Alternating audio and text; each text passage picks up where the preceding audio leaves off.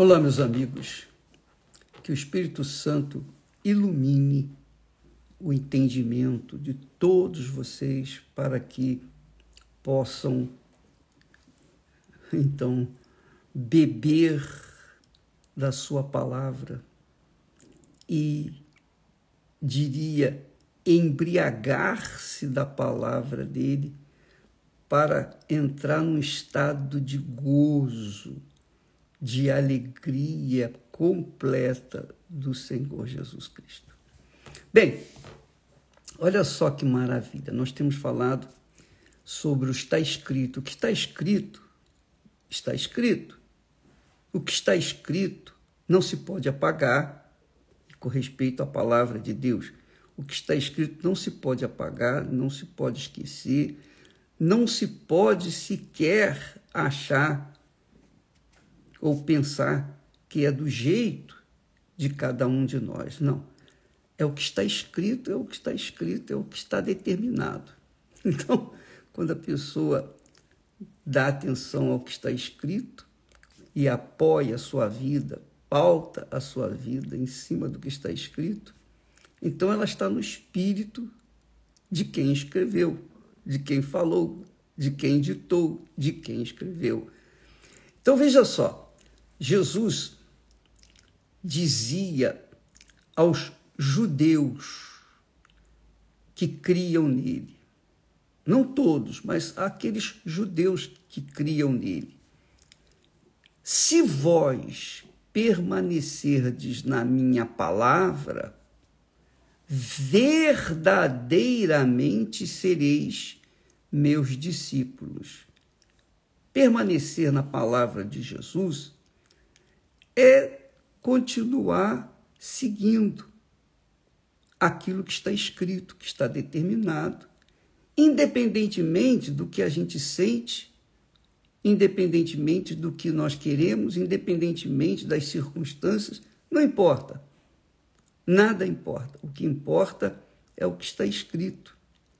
E a gente obedece, e a gente segue, e não discute, e não tenta se justificar, justificar os próprios erros, as suas próprias vontades, etc. Quando a pessoa permanece na palavra de Deus, quando a pessoa permanece na palavra de Deus, ela permanece em Deus. Porque a palavra é Deus. É Deus ali escrito. É na palavra que ele se manifesta para a gente.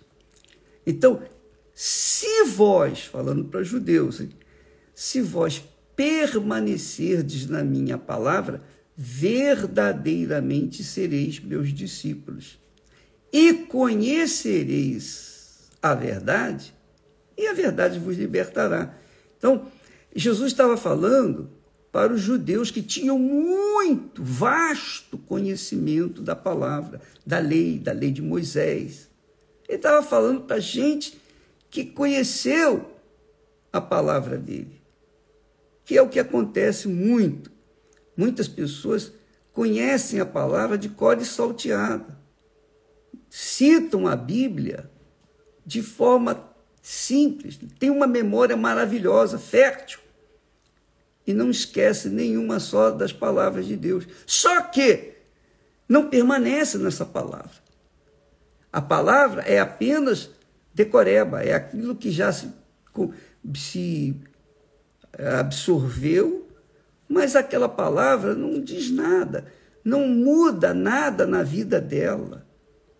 Quer dizer, são pessoas viciadas na palavra, mas nas atitudes são completamente cegas, cegas e insensatas, porque quando a pessoa permanece na palavra de Deus, ela permanece em Deus.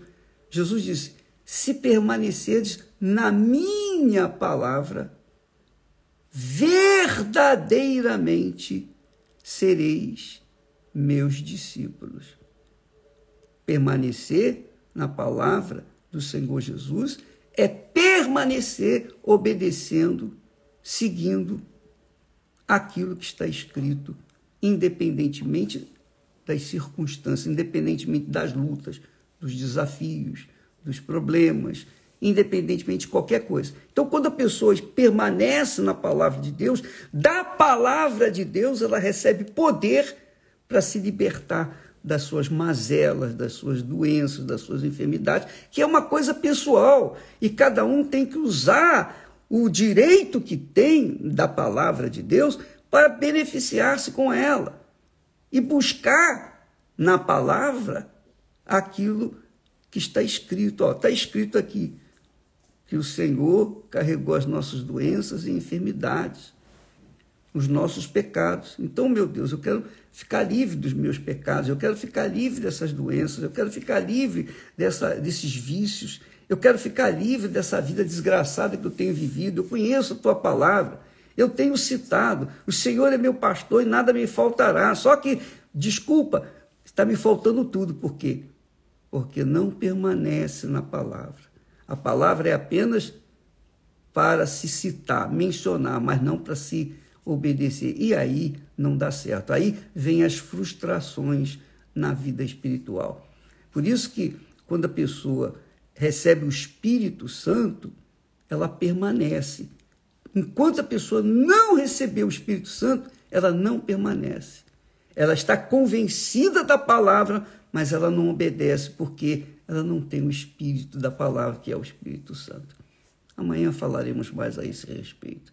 E no dia 19, nós teremos aquela grande concentração de fé em todo o mundo, dando às pessoas o direito de chegar e dizer: Ó oh, meu Deus, eu, eu quero uma última chance, uma única chance para mudar a minha vida, me ajude.